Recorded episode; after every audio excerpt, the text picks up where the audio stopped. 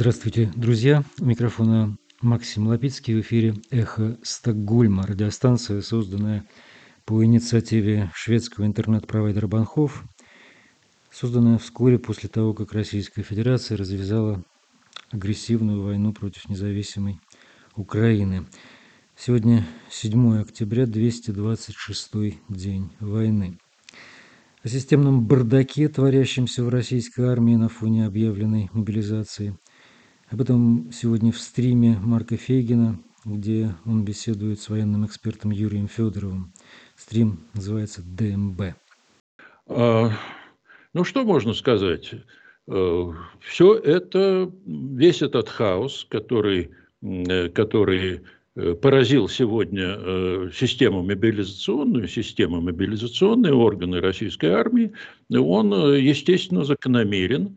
Закономерен, потому что Э, никто этим э, не занимался, потому что э, военное командование и не только тыловые службы, но и те подразделения Генштаба, которые должны были этим заниматься, они ну, работали спустя рукава или не работали вообще, а занимались тем, что решали какие-то свои личные проблемы. И в этом отношении я прекрасно понимаю ярость, с которой рядовые офицеры, э, которые воюют в Украине, э, ярость, с которой они э, относятся к, к московскому начальству. И еще у нас будет несколько других новостей. Начнем с новостей Швеции, с опровержения. Вооруженные силы Швеции отрицают, что российские самолеты нарушали воздушное пространство Швеции. 5 октября этого года. Дело в том, что итальянские ВВС заявили в своем официальном аккаунте в Твиттере, что они отогнали российские военные самолеты, которые сначала нарушили якобы воздушное пространство Польши, а затем Швеции. Но по данным шведских вооруженных сил этого инцидента не было, а российские самолеты летали в международном воздушном пространстве. Представитель студенческого отделения, ныне пришедшей к власти в Швеции умеренной консервативной партии, вернее, отдельного союза, студенческого союза консервативной партии Швеции, Линне Дубус и Адам Шелин, они написали дискуссионную статью в газете «Соцсвенская Дагбладет», они считают, что Швеция должна, если не поставлять многоцелевые самолеты «Гриппин» в Украину, то способствовать модернизации адаптации других самолетов, самолетных систем, стоящих на вооружении стран НАТО для Украины, включая и модернизацию МИГов или обеспечение другого оборудования. Процитируем часть этой дискуссионной статьи Сюдсвенска Дагбладет. В более долгосрочной перспективе речь идет о поддержке и содействии тотальному переходу вооруженных сил Украины на технику, адаптированную под технику НАТО, в том числе на, на западные боевые самолеты. Начальник штаба ВВС США генерал Чарльз Браун заявил в июле, что можно направить в Украину, например, шведский «Гриппен», Э, европейские Еврофайтерс и американские истребители или французский РФЛ для обновления украинских ВВС. Здесь у нас есть шанс быть в авангарде, открывать новые горизонты, пишут представители студенческого отделения э, студенческого союза консервативной партии Швеции. Вы слушаете «Эхо Стокгольма». Нас можно принимать на коротких волнах в диапазоне 31 метра, частота 9670 килогерц в 10 вечера по Киеву и Москве. По вторникам и субботам мы в эфире. А вот еще интересное обращение министра обороны Украины Алексея Резникова к российским военным. Он его записал очень четко и ясно. Давайте послушаем. Я министр обороны Украины. Это послание из Киева. Я обращаюсь к солдатам и матросам, сержантам и старшинам, мичманам, офицерам, генералам и адмиралам российской армии. Я не оговорился. Именно российской армии. В первую очередь мои слова адресованы офицерам и командованию, потому что вам принимать решение. Я не буду касаться текущей ситуации на фронте, вы ее и так знаете. Поговорим о том, что будет дальше, о вашем будущем. Ведь вы об этом наверняка задумываетесь. Воспримите то, что я скажу, как слова человека с определенным жизненным опытом. Я отслужил срочную службу в советской армии, демобилизовался сержантом, но я гражданский. И большая часть моего профессионального опыта – юриспруденция и переговоры. И все, кто был со мной в переговорах, даже с другой стороны стола, в том числе из России, знают, что мой стиль – говорить правду. Как юрист я привык оперировать фактами, поэтому хочу обратить ваше внимание на следующее. Генерал Валерий Залужный, главнокомандующий Вооруженных сил Украины.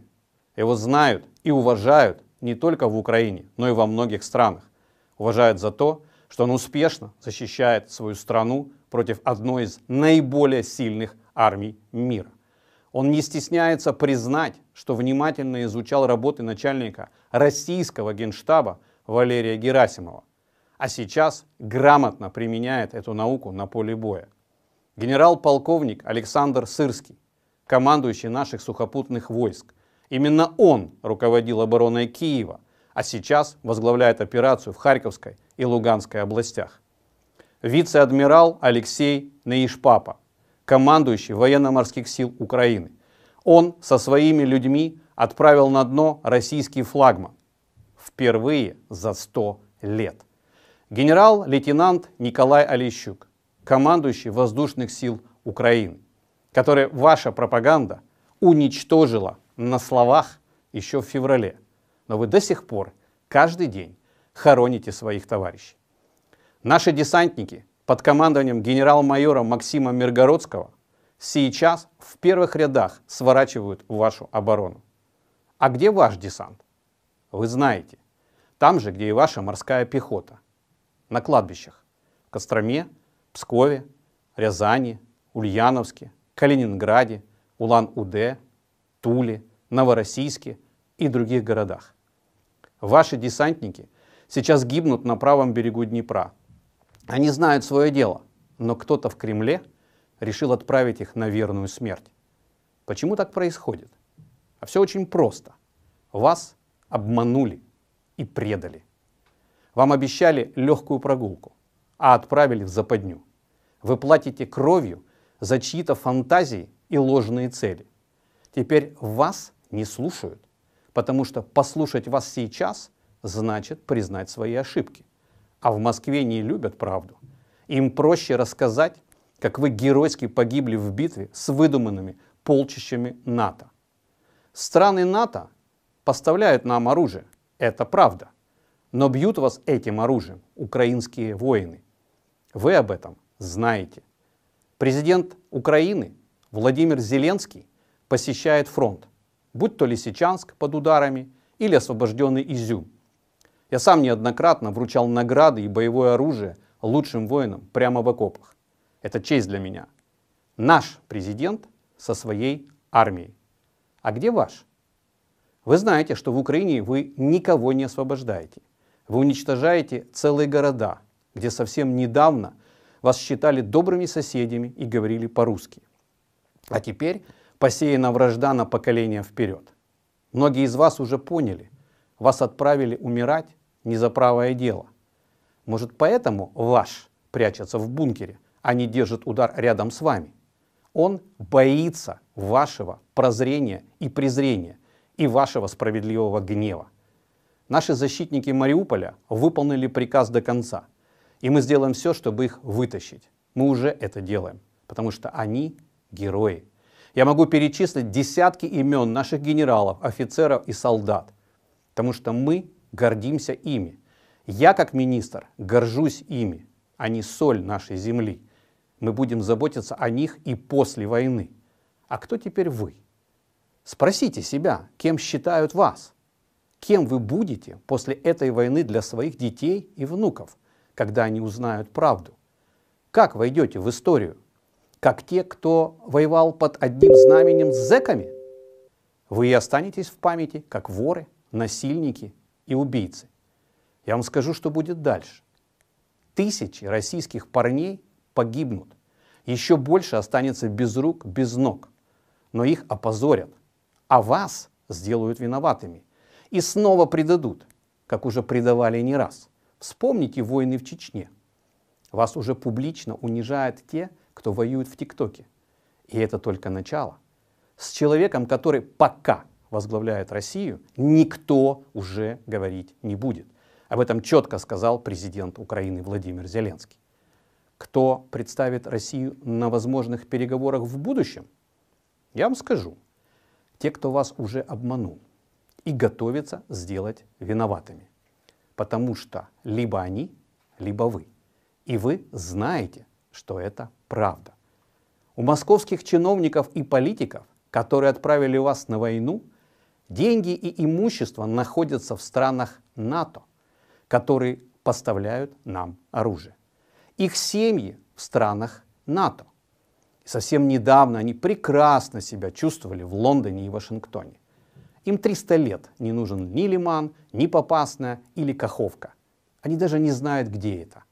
Они понимают, что попали в ловушку с войной и сделают все, чтобы списать на вас свои просчеты, свое воровство, переложить на вас ответственность. После войны именно вы будете смотреть в глаза коллегам, вдовам и сиротам ваших солдат, потому что никто из Кремля к ним не выйдет. Вам придется жить рядом с теми, кто сейчас толпами бежит от мобилизации в Финляндию, Грузию, Казахстан и даже Монголию. И они будут уверены, что поступили правильно. Вы же это осознаете, не так ли? Я не буду давать вам советов. Просто знайте. Украинцам не нужна российская земля. Нам достаточно своей. И мы вернем ее всю. Мы гарантируем жизнь, безопасность и справедливость всем, кто откажется воевать немедленно. И мы добьемся трибунала для тех, кто отдавал преступные приказы. Вы еще можете спасти Россию от трагедии, а российскую армию от унижения и от позора. Но время уходит. Не упустите его. Это было обращение главы оборонного ведомства Украины Алексея Резникова к российским военным солдатам. Кстати, сейчас, наверное, к месту зачитать весьма выгодный прескурант для тех российских солдат, которые решат выйти из этой кровавой войны и сдаться, например, в плен вместе с военной техникой. Такой прескурант. За исправную технику, переданную украинским войскам, платят за танк 50 тысяч долларов, за БМП 25 тысяч долларов, за РСЗО 15 тысяч, за САУ, то есть это артиллерийские самоходные установки 10 тысяч долларов, забронированные машины 5 тысяч долларов. Вот такие расценки. Номера телефонов, по которым можно обращаться по поводу сдачи в плен, плюс 38 066 580 34 98 и другой номер плюс 38 093 119 29 84. Можно воспользоваться чат-ботом в Телеграме «Хочу жить» вам будет обеспечен безопасный выход из этой кровавой мясорубки. Вы слушаете «Эхо Стокгольма», и сейчас включаем стрим правозащитника Марка Фейгина, где он беседует в основном о разных аспектах могилизации в России с военным экспертом Юрием Федоровым. Дорогие друзья, рад всех приветствовать на канале Фейгин Live. Сегодня четверг, 6 октября, время 20 часов 1 минута, и мы проводим очередной стрим на канале, э, назвали его ДМБ этот стрим, и понятно, о чем пойдет речь, пойдет о мобилизации, о ситуации в верхах э, в России, в э, ситуации кризиса военно-политического и всякого другого. Я думаю, мы все это подробно обсудим с Юрием Евгеньевичем Федоровым. Юрий Евгеньевич, рад вас видеть. Добрый вечер. Э, вы знаете, Юрий Евгеньевич, мы назвали э, эфир ДМБ потому что раз за разом э, отправляем к тому, что происходит по части мобилизации, э, к работе Романа Качанова, замечательного режиссера и сценариста, который в свое время создал это нетленное произведение. Как угодно к нему относись, а вот жизнь, она сюрреалистически э, повторяет этот сюжет картины. Все, что связано с армией, по-моему, оттуда вытекает. Я, как человек хвостом заставший все эти процессы, я, в общем, тоже наблюдаю за этим с величайшим интересом, поскольку дух советской армии, мне кажется, вот в такие моменты, особенно когда сейчас объявлена мобилизация, и все, что мы видим с ней связанное, оно как бы раз за разом возвращает нас к хорошо знакомым временам. Э, смотрите, э, начнем тогда вот с чего. Вот э, у вас возникает ощущение, что вот с этими отсутствием военной формы, про который говорит вот этот спитой товарищ Гурулев, с, с плохим вооружением, с брошенными солдатами, недавно еще гражданскими, которые мобилизованы. Все это напоминает бардак советских, да и постсоветских времен, ну, просто который укрупнен. Значит, отсутствием идеологии и дисциплины. И, в общем, все больше у нас складывается впечатление, что вот такие мобилизованные, они, вы говорите, у армии, которые стилизуются под американскую, под натовский стандарт, украинскую, вообще шансов не имеют. Вот мне хотелось бы вот это чувство как бы поймать, ощущение поймать, потому что на мобилизацию уповает и военное и политическое руководство России, а по-моему уже понятно, что э, шансы невелики, потому что это сброд, а не какая-то подготовленная, пусть даже любительская, как сказал Залужной армии. Что вы по этому поводу сказали? Э, я по этому поводу скажу сначала следующее. Во-первых, э, вот эта вот замечательная кинокомедия, ну, будем считать ее кинокомедией ДМБ, это, это достаточно приукрашенное, в общем, несмотря на весь хаос того, что там происходило, на весь сюрреализм, Э, который там показан. На самом деле э, ситуация в российской армии была, э, была как мне представляется, намного хуже. Но еще до войны, еще вот в период подготовки к войне и так далее, где-то в конце прошлого десятилетия, когда казалось бы, что армия уже как-то приведена в порядок, во всяком случае Шойгу об этом Э, значит, всячески э, говорил, доказывал, докладывал президенту, вот мы все, все исправили. Э, так вот, исправить, я не знаю, что они исправили, потому как единственное, что хорошо работало тогда, это военная цензура, которая не пропускала в, открытую, в открытые источники, в открытую прессу никаких сведений о том, что происходит. А происходило, между тем, э, достаточно, достаточно страшные вещи, на мой взгляд, страшные. Ну вот э, были, да, иногда об этом э, все-таки какая-то информация появлялась. Ну вот, например, было, да, это уже конец прошлого десятилетия, база подводных лодок ядерных, непонятно где, ну, либо на севере, либо на Дальнем Востоке, Значит, э, офицеры спокойно отбирают у э, моряков, у матросов, а там все контрактники, то есть они получали какие-то деньги, они, значит, э, вынуждены были часть этой зарплаты своей отдавать офицерам. Но интересно другое, вот лодка возвращается из похода, Э, там получают, естественно, офицеры, и, ну, весь экипаж получает деньги, на лодку являются местные бандиты и забирают какую-то свою дань. Э, это, ну, это вот там было масса деталей, которые в этой, в этой информации, э, которые показывали, что вообще говоря, это все правда. Придумать такие вещи, э, на мой взгляд, невозможно. Нужно обладать какой-то ну, уж совершенно извращенной фантазией, но жизнь, э, жизнь оказывается не интереснее, чем эти фантазии. Э, то, что происходит сегодня, это с мобилизованными, это совершенно, на мой взгляд, совершенно ясно, это просто высветило мобилизация высветила все э, системные пороки э, российской армии.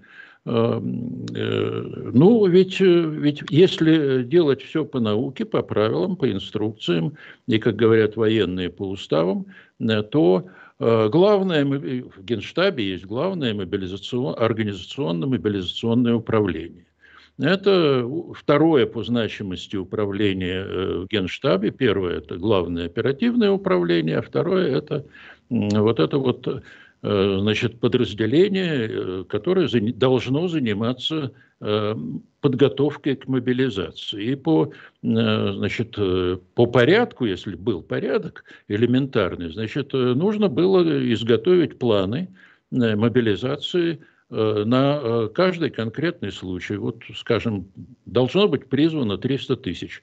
Все, значит, вот есть план, э, кого призвать, каких, каким военкоматом, куда их отправить и так далее. Нажимаешь кнопку, и все это появляется на экранах компьютеров и, соответственно, спускается вниз к исполнителям, но при этом Э, помимо военкоматов э, нужно готовить, нужно, чтобы были подготовлены э, сборные пункты, транспорт, сборные пункты, учебные центры, чтобы значит, вот эти, весь механизм работал как часы, чтобы людей, призванных в армию, были, погрузили в автобусы или в поезда, или в самолеты, отправили на сборный пункт, там их ждут кровати уже заправленные, э, горячий обед, ну и все такое прочее. Ничего подобного нет.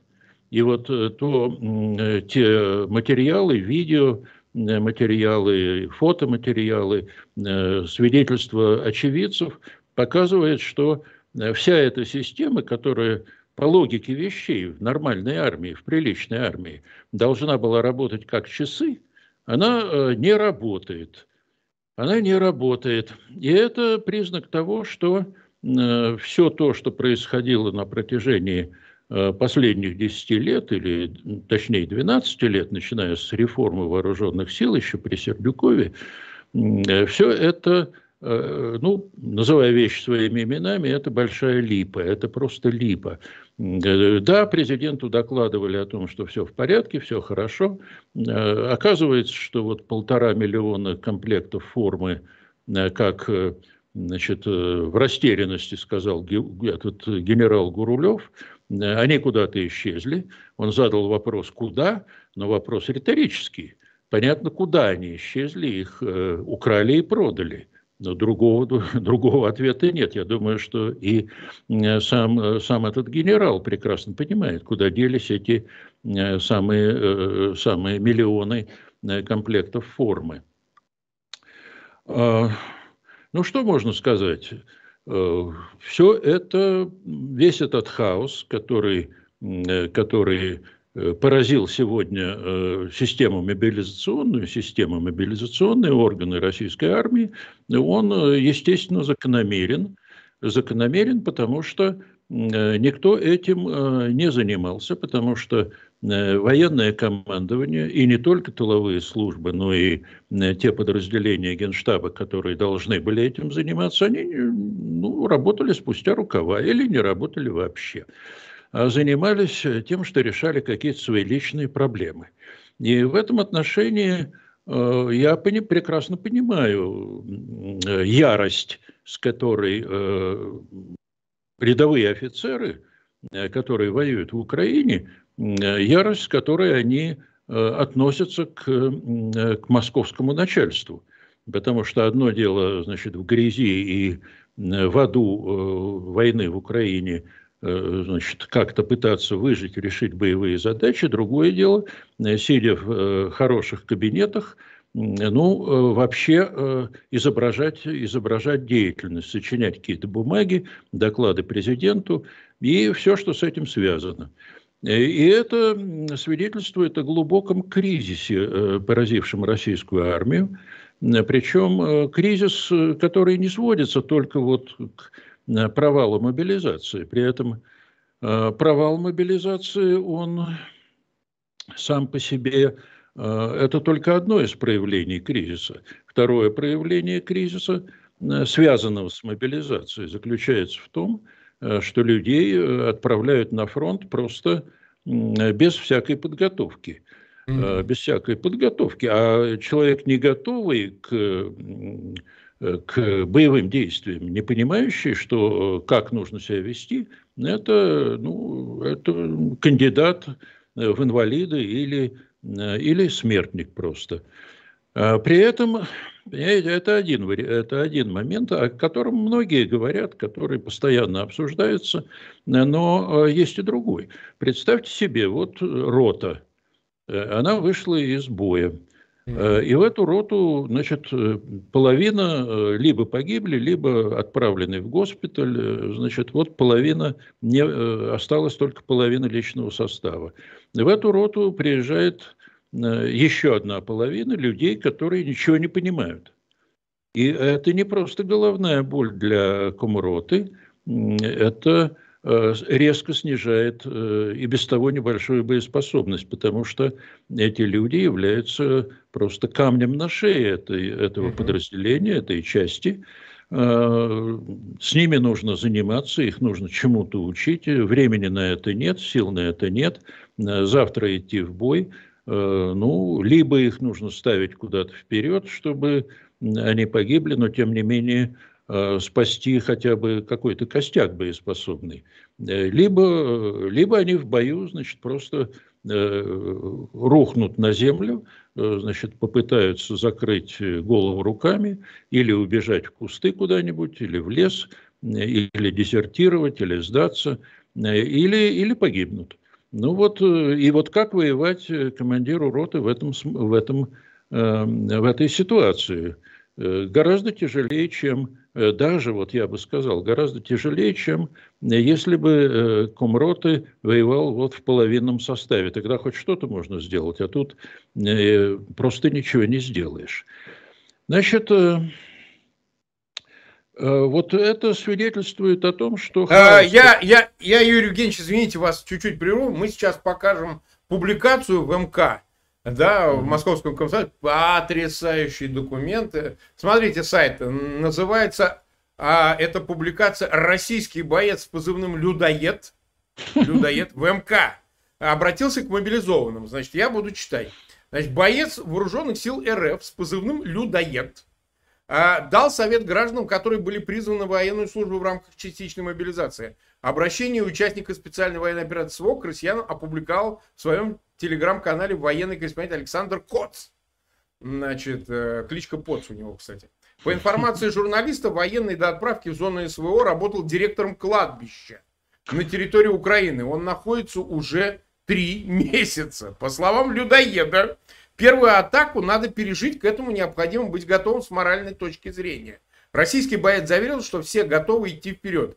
Дальше идет его цитата. Мы отступаем сейчас и переживаем из-за этого. Нам нужно наступление. Ждем, приезжайте, обратился он к мобилизованным. Дальше людоед посетовал на то, что с 19 числа э, из 23 человек у него осталось 7. Поэтому люди ему нужны. Он призвал новичков не бояться, выразив уверенность в общей победе. Боец также отметил, что участники специальной военной операции смогут учиться у мобилизованных граждан, которые имеют за плечами боевой опыт. А они у нас, а они у нас, мы уже что-то умеем, резюмировал россиянин, да. Ну, в общем, вот такая... Я сначала, честно говоря, когда увидел заголовок и ссылку, думаю, ну, это какой-то сюр, продолжение ДМБ чистое, да. Людоед, который зовет к себе уже треть осталась от подразделения, по-моему, да? Но тем не менее, ну, да. говорит, мы вас научим. А я извиняюсь, но это просто для того, чтобы... Я думал, что это фейк какой-то. Нет, настоящий людоед, ё И настоящий МК, понимаете? Вот, э, Юрий Евгеньевич, все, извините, что перебил. Да нет, это, это прекрасная иллюстрация вот э, к таким сугубо теоретическим и отвлеченным рассуждениям, э, которые вот я пытаюсь излагать. Э, ну, в отвлеченном виде все это выглядит как-то так отстраненно, да, может быть, несколько абстрактно. А вот такая картинка реальности, вот этот небольшой кусочек реальности, он показывает, что отвлеченные рассуждения, они когда они э, относятся уже к реальной ситуации на, на Земле, так сказать, они э, просто, просто свидетельствуют о катастрофическом состоянии российской армии, катастрофическом, которую никакая мобилизация спасти не может. Не может. Наоборот, мобилизация Э, ну, о внутриполитической, внутриполитическом влиянии этой мобилизации много, много было сказано, но э, есть и другой аспект. Значит, эта мобилизация усложняет, э, отравляет, э, отравляет положение в вооруженных силах, которые воюют.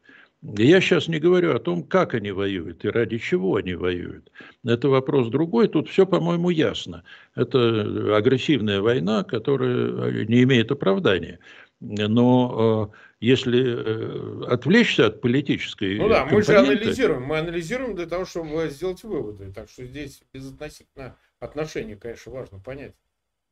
А вот безотносительно к, к политической, там, морально-этической стороне дела, э, ситуация, я повторяю, ситуация катастрофическая. Вот, собственно, и все.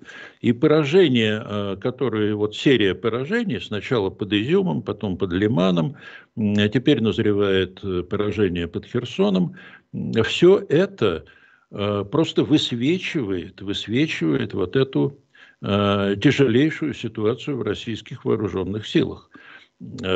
И ну, итог будет понятен чем больше людей будет брошено вот в пекло войны, тем сложнее будет армии воевать. Ну, ничего другого придумать я не могу. Угу. А нас смотрят 50, почти 8 тысяч человек, и 12 тысяч поставили лайки. А, у меня просьба, пожалуйста, ссылки на этот эфир, во-первых, размещать в своих аккаунтах в социальных сетях. В конце эфира вас ждет сюрприз. Вот, очень важный такой к теме нашего обсуждения. У нас будет третий гость, очень на коротко мы его пригласили. А там все расскажем дальше, так что не, не уходите, смотрите нас дальше и обязательно подписывайтесь на канал Фейгин Live. Мы там уже перешагнули 1 миллион 850 тысяч подписчиков. Ну, в общем, пытаемся там дальше двигаться, чтобы быстрее достичь 2 миллионов. Посмотрим видео, Юрий Евгеньевич. Вот э, есть видео, которое уже везде разошлось. А, буквально минута, минутное видео. Я призываю всех прильнуть к экранам, посмотреть, что мы видели все в соцсетях. Мы прожили в скотских условиях. Абсолютно скотских. Никакого материального обеспечения, денежного удовольствия. Ровным счетом ничего. Сейчас также неизвестно, кто, куда, куда едет, к какой части приписаны. Оружие на руках, но оно не записано на нас. Статья 222 Уголовного кодекса Ни один автомат не прописан в нашем военнике. Это статья 222 Уголовного кодекса Российской Федерации. Отношение скотское от офицеров. Мы никому, никому не нужны. Подготовки ровным счетом ноль. Мы жрем то, что сами себе покупаем. Мы потратили охеренное количество бабок. Чтобы просто поесть. Это же не говоря об амуниции. Вот, нам выдали боевой комплект, то есть боевые патроны. Были найдены в части. Они Просто были найдены, найдены на улице в части. Мною. Физически неуравновешенных. Ну вот, э, смотрите, Юрий Евгеньевич, мы наблюдаем уже разные кривотоки ходят по поводу этой записи. То ли, значит, кто-то провоцирует, то ли кто-то организовывает. Тут Пригожин начал возмущаться. Э, в числе вот этих эм, э, людей, которые, значит, выступили на этом видео, хоть и в блоклеях, там, в масках, вроде бы даже один ЧВКшник. Вот, с нашивками, шевронами ЧВК. Э, идут разные споры, но я на самом деле думаю, это общая ситуация. Э, люди говорят, что они под Белгородом, где-то там. Э, РЖД поезд, кстати, на РЖД перевозят его по преимуществу, если из близлежащих мест перевозят именно поездами. Я полагаю, что действительно имеет место этот бардак, потому что с разных мест, вот мне на канал, стекается и по почте электронной, и другими способами. Люди пишут э, в почту телеграм-канала о том, что вот это царит повсеместно. То есть э, плохая амуниция, не кормят, не платят, оружие. То есть вот вопрос в мотивации. Смотрите, мы имеем дело вот с огромной массой, которые там по разным оценкам, Шойгу называет 200 тысяч, реалисты говорят меньше то есть, наверное, 120 где-то тысяч они собрали. А, собственно говоря, ради чего им ехать умирать? Вот этот вопрос, он очевидный, но в контексте вот чего. А почему они бы не развернулись и не поехали обратно, или нам это предстоит увидеть? То есть массовое дезертирство, что, ну, что, я поеду к людоеду, людоед, как пишут здесь в чате, и меня сожрет, нахрен мне это все нужно, я развернулся и уехал обратно домой. Какие могут, какие могут быть последствия от всего вот этого набора? Ну, прежде всего, вот это видео напоминает мне э, сцены из разного рода художественных фильмов о 16, э, 16 или 17 годе, да. годах прошлого века, когда российская императорская, русская императорская армия значит, готова была воткнуть штык в землю и пойти делить, делить землю. Э, ну, до этого еще не дошло. Но э, первые, ведь все это проходит через определенные этапы. Вот первый этап люди возмущаются чем? Э, как я их понимаю, они возмущаются бардаком. Вот э, нас призвали защищать Родину. Мы, в общем-то, вроде бы и не против защищать Родину.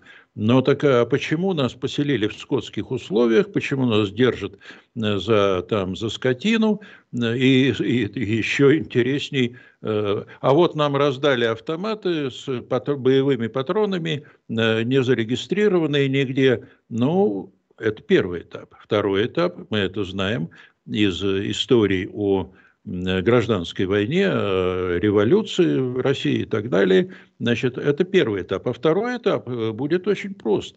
Эти э, солдаты пойдут громить штабы, э, пойдут бросать на штыки командиров – ведь э, там э, многие, не так мало генералов, причем генералов таких тогда, э, настоящих генералов, не, не нынешних, просто вот выкидывали из окон, бросали ну, на. Духонина, да. Духонина. Духонин, да, да и это...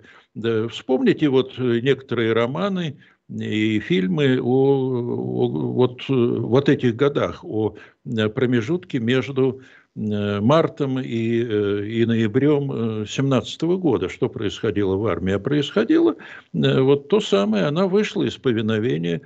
Командиры, комсостав тогдашний потерял управление войсками. Войска, значит, солдаты, такие же точно, как вот эти мужики, которые собрались на железнодорожной станции там в Белгородской области, ну вот такие же они. Те же самые, те же самые э, и физиономии, те же самые настроения, все то, все то же самое, все дежавю, мы уже это видели. Ну, видели, по крайней мере, в кино, но я не исключаю, что увидим в реальности. И реальность будет э, такая же страшная, как и, и э, тогдашняя, вот 17, 18, 19 год, весь этот ужас гражданской войны. Потому что люди имеют оружие, люди злы, и злы совершенно справедливо, злы на власть, но власть, э, э, она ассоциируется, вообще говоря, со всеми, э, кто живет лучше. Ведь когда эти самые, такие же точно, такие же точно люди вошли в Украину, увидели, как хорошо, ну, насколько лучше живет нормальный, нормальный фермер в Украине или Э, там, ну и, и покультурнее. Я бы сказал даже беднее, не беднее, но покультурнее, скажем так. Культурнее, да. да. Э, ну, тут по-разному можно говорить, но он живет лучше, да. И э, что они делали? Они вымещали свой комплекс, э, вот, э, комплекс неполноценности, комплекс дискриминированности, они это естественное, абсолютно естественное проявление определенных психологических факторов, определенных психологических мотиваций. Они вымещали на тех, кто живет лучше, и тех, кто является в данный момент потенциальной жертвой, ну, потенциальной, которая превращается в реальную. Э, то есть это называется в психологии, это называется садомазохистский комплекс, ну, э, не, не в таком открыто сексуальном плане, а, значит, когда человек э, свою, свою дискриминированность, свою униженность компенсирует насилием над теми, над тем, над жертвой, над тем, кто не может дать ему отпор. Ну и вот представьте себе сотни тысяч, ну, десятки тысяч сначала, а потом сотни тысяч этих людей будут возвращаться куда? В свои собственные э, города, из которых, они из которых их э, призвали, а может быть и не в эти города, а может быть в какие-то другие, в Москву там или э, куда-нибудь еще, в крупные города, где э, легче, легче спрятаться, легче найти, найти себе жертву. Э, все это, все это было, и я думаю, что все это, э, все это может повториться. К, моему глубокому сожалению, но ну, что делать? Война имеет свои, э, свои законы, такие же точные, как законы физики или там гравитации. Ну, и, и, и ведь, между прочим, вот вспомните еще один момент в истории, который Э, который э, как-то э, соотносится с современной ситуацией. 45 год, демобилизация, огромная армия, 10 миллионов. Значит, несколько миллионов были демобилизованы. И вот как, как пишут очевидцы, не рассказывают, я-то не слышал, но читал. Вот эшелоны с демобилизованными, это было, был ужас, потому что это люди, вышедшие из-под какого-либо контроля, почувствовавшие вкус крови, почувствовавшие вот, возможность насилия, особенно Э, на так называемых освобожденных территориях или в оккупированной Германии, а там творилось черти что, вот все это все это, продолжалось, все это было, продолжалось, так сказать, проецировалось на ситуацию в, в тогдашнем Советском Союзе. И э, черт, тяжелейшие усилия предпринимали тогда органов правопорядка для того, чтобы сбить волну преступности. Ну, вот опять же, этот самый фильм «Ликвидация» – это ну, такая картинка, э, картинка из жизни. Только я не уверен, что это в Одессе могло быть, но в Москве это точно было. Вот такая же операция, и не Жуков ее проводил, другие. Но она была и в Москве, когда э, когда отстреливали просто на улицах э, вот грабителей, которые там с ножами, с пистолетами пытались э, пытались напасть на э, те или иные парочки, возвращавшиеся, э, значит, гулявшие ночью по московским улицам. Так что политический кризис в России, он будет дополняться, неизбежно будет дополняться криминальным кризисом, всплеском криминальности, криминалитета. Теперь госаппарат а, э, аппарат системы госуправления, а военная бюрократия – это часть этой системы, он, э, как показали, вот, показала вот эта самая мобилизация, э, он оказался не готов к работе в чрезвычайных, в чрезвычайных условиях. Причем это не такие уж сложные, чрезвычайные это условия. Ну, хорошо, несколько десятков, ну, скажем так, 100 тысяч или там около 200 тысяч призвано со всей необъятной территории э, огромной России. И тем не менее э, госаппарат просто парализован. Он не понимает, что ему делать, как делать. В непривычной ситуации, которая выходит за пределы э, ну, такой вот рутинной, рутинной работы, рутинной деятельности, он, госаппарат оказывается парализован. Но последствия из этого могут быть самые, самые тяжелые. И э, теперь другой вопрос. А госаппарат, и не только госаппарат, но и общество, если э, можно говорить о том, что в России имеется какое-то общество, ну, в нормальном понимании это, смысла этого термина. Но, тем не менее, люди начинают задумываться, а кто же, собственно, виноват? Кто виноват в этой э, чудовищной ситуации? И э, давайте посмотрим просто на течение войны. Э, где-то вот до начала, до конца августа, э, в общем, российское население э, и российская бюрократия, в общем, были э, как-то более или менее настроены Эм, ну, благодушно, я бы сказал. Да, идет война, да, э, Россия не одерживает победу, да, сложилась патовая ситуация, ни та, ни другая сторона не, не одерживает победу, ну, рано или поздно там начнутся какие-то переговоры, будет урегулирование, в общем, все будет хорошо. А тут э, октябрь, э, месяц оказался э, критическим и поворотным в этой ситуации, потому что Оказалось, что не только Россия не одерживает победу, но она очень близка к поражению. И тогда возникает вопрос, а что делать э, в условиях поражения? Каким, будет, каким будут последствия этого поражения и для, эм, для страны, и для конкретного человека, э, независимо от того, какое место он занимает э, в социальной иерархии. И чем выше его его, так сказать, положение в бюрократии или там в системе власти, э, тем э, тяжелее падать с этого, с этого места, э, тем более глубокие опасения его охватывают, сомнения, и он действительно начинает искать ответ на вопрос, а, а кто виноват? Ну, классический, классический русский вопрос, да? Да кто виноват и что делать? Э, виноватых, э, ну, мы понимаем прекрасно, что виноватых, в общем, э, двое.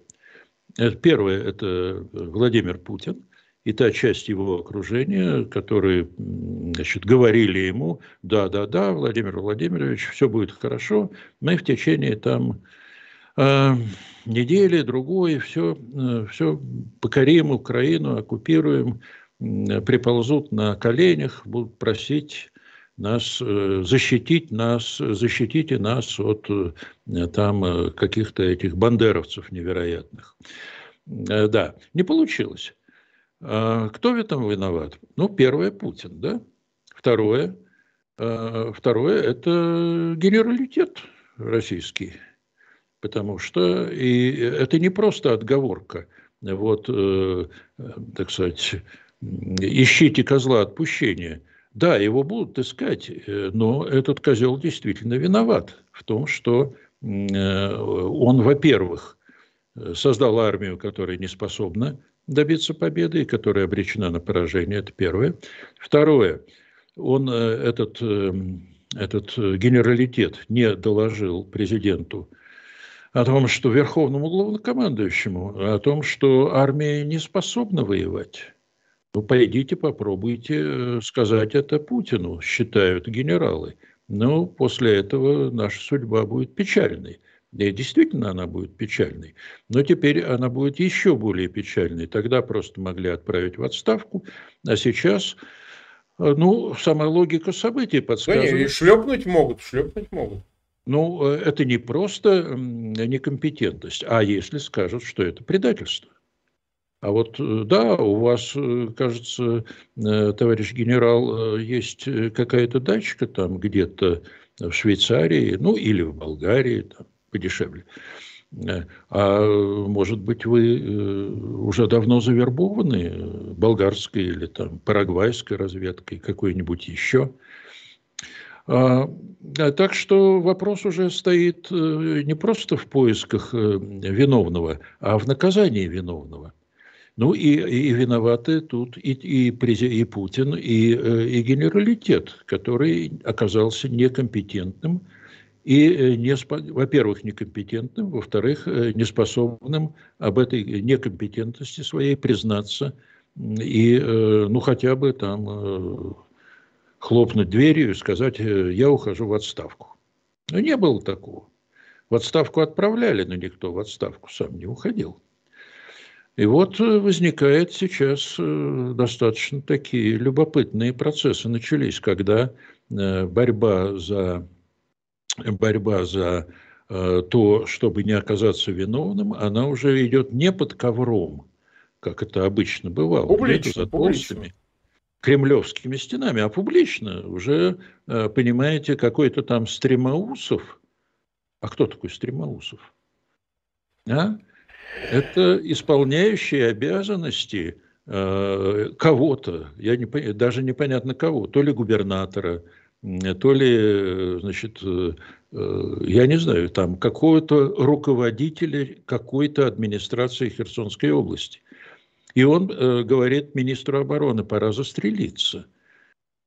Вот э, э сам по себе этот факт, вот такого невероятного с точки зрения Э, всех принятых норм и правил э, жизни и э, управления в России, вот такой факт, он показывает, что госаппарат разваливается на глазах. Если Э, исполняющий обязанности губернатора может рекомендовать члену, постоянному члену Совета Безопасности Российской Федерации, ну, почти члену Политбюро, если говорить о ну, советском, э, так сказать, советских аналогиях, э, рекомендует застрелиться. И ему за это ничего нет.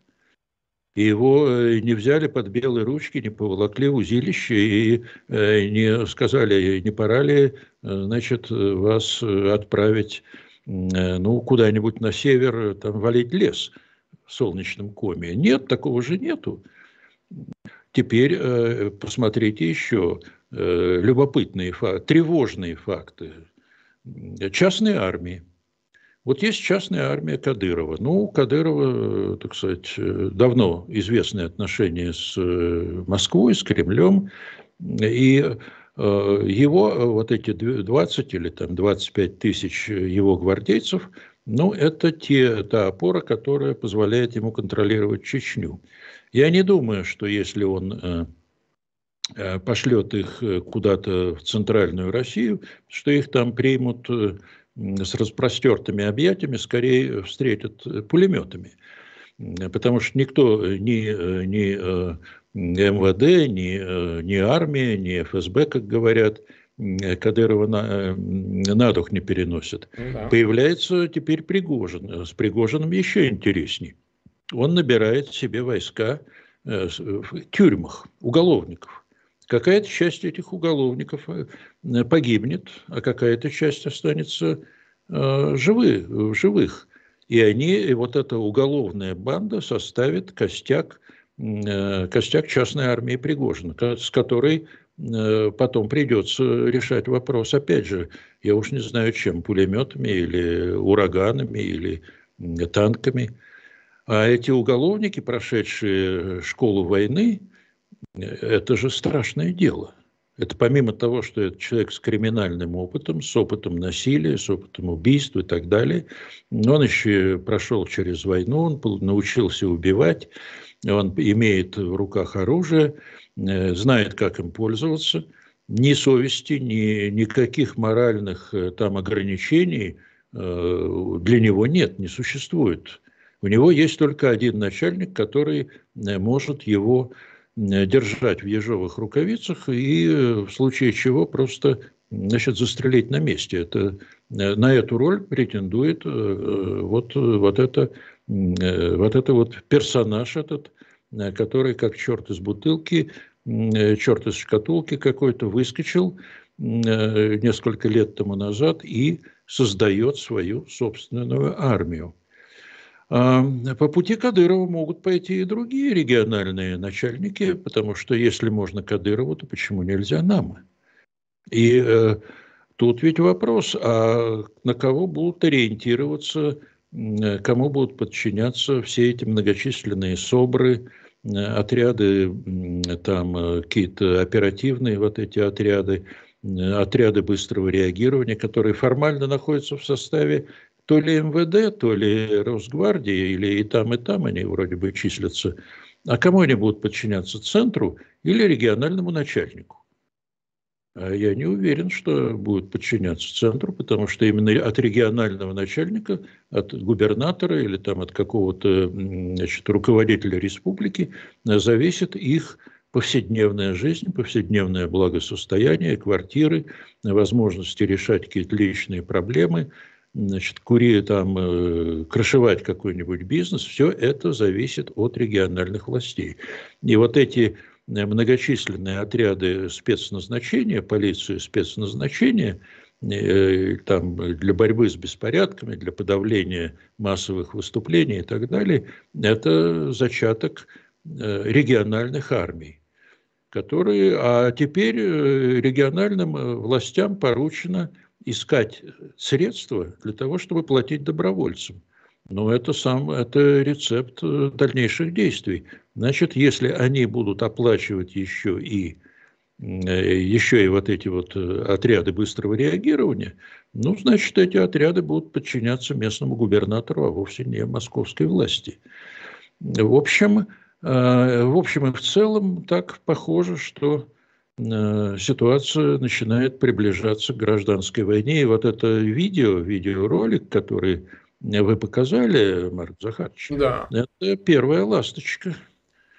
А потом будет хуже. Сегодня эти люди говорят, мы же хотим воевать за Россию, а нам, э, нас держат за скотов. А завтра они будут говорить, а нас держат за скотов, и зачем же нам воевать за Россию?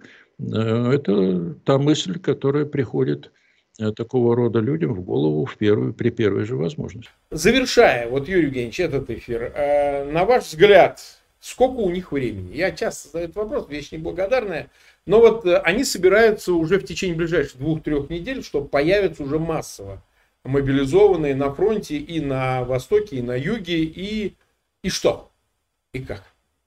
Ну и что, и сразу э, э, этот самый э, уровень потери резко возрастет, но в несколько раз. Если э, ну, в среднем так в день гибло по, по данным Генштаба ВСУ несколько сот человек, ну там 200-300. Был день, когда порядка 500 погибло. Ну а теперь будут тысячами гибнуть. Ну это естественно, потому что ну, об этом же очень много людей, которые гораздо лучше, чем я, разбираются в военных делах. Они говорят, для подготовки пехотинца, стрелка, нужно где-то там, ну, два месяца минимум, это минимум для того, чтобы научить человека чему-то, что как он будет воевать и как он будет спасаться от гибели. А для того, чтобы более сложными э, военными профессиями э, овладеть, нужно гораздо больше времени. Ну, тут, э, я повторяю, законы войны, они такие же жесткие, как и законы природы. Если вы посылаете на фронт Э, человека, не умеющего стрелять, значит, вероятность того, что его убьют, э, очень велика.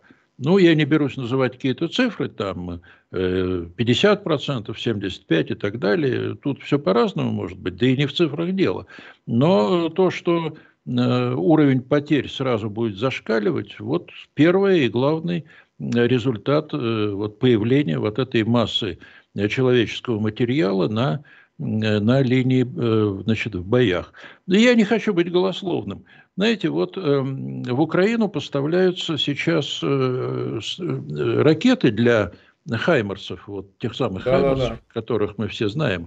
Ракеты, я сейчас не помню, по-моему, М, М31, кажется, так у них специфи... Ну да, с большим разлетом вот эти со сколками. Значит, он, э, этот снаряд, боезаряд, взрывается на высоте, там, скажем, 15-20 метров, может быть, выше, и разбрасывает 180 тысяч вольфрамовых шариков, маленьких таких да. вот, ну, примерно Э, там, я не знаю, миллиметра два в диаметре. Вот показывают, есть фотографии, как вот эти шарики там на ладони американского сержанта выглядят.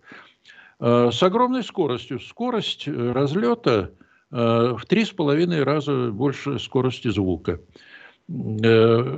Шестью снарядами, вот такого рода снарядами Хаймерса, можно уничтожить все живое – Э, и, э, кроме того, не брониров... ну, слабо бронированную технику э, на площади в один квадратный километр. Ну да, попадание в центр скопления и все, и нет никого. Ну да, в центр скопления, военный лагерь, там, я не знаю, ну в лагерь, где находятся эти места, там, где эти солдаты, значит, там отдыхают или что-то делают такое, ночуют, если они не в казармах. А вообще есть сценарий применения таких противопехот, противопехотные средства. Их очень много разработано. И, конечно, и в России тоже разработано, но здесь это все, вот, вот они получают эти, эти снаряды. Значит, сначала идет э, удар фугасным, который разрушает ту же самую казарму или здание там какое-то, в котором, ну, общественное здание, там школы, больницы, я не знаю, где Э, могут поселить, э, значит, вот это вот э, там, где расквартируют воинскую часть. Значит, люди оттуда выбегают, и второй залп – это залп вот этими противопехотными антиперсонал. Ну, это не противопехотные, противочеловеческие. Вот так да, вот, понятно. против, если переводить точно. Вот, вот собственно, и, и, и то, что будет с этими людьми, которых отправляют на фронт. Они еще этого не знают. Это был стрим Марка Фейгина с военным аналитиком, военным экспертом Юрием Федоровым. Наша передача подходит к концу. Напомню, что нас можно слушать не только в интернете на платформах Telegram, SoundCloud, Apple Podcast, но также в кратковолновом эфире на частоте 9670 кГц по вторникам и субботам в 10 вечера по Киеву и Москве. Мы поздравляем с Нобелевской премией мира 2022 года российский мемориал – Поздравляем Украинский центр гражданских свобод и можем поздравить основателя Белорусского правозащитного центра «Весна» Олеся Беляцкого. Этот человек ныне, увы, за решеткой в заключении в Беларуси. И вот Нобелевская премия мира. Может быть, дай бог, поможет, и человек выйдет. Под финал белорусской группы НРМ Левон Вольский песня «Три черепахи», ставшая символом белорусского протеста против режима Лукашенко. До свидания. Это было «Эхо Стокгольма».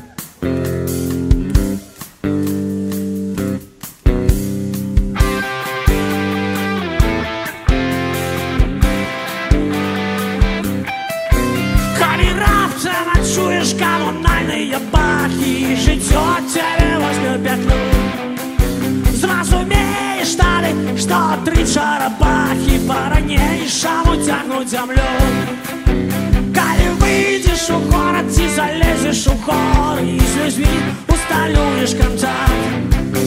Зразумеешь, что ты, что и сегодня и вчера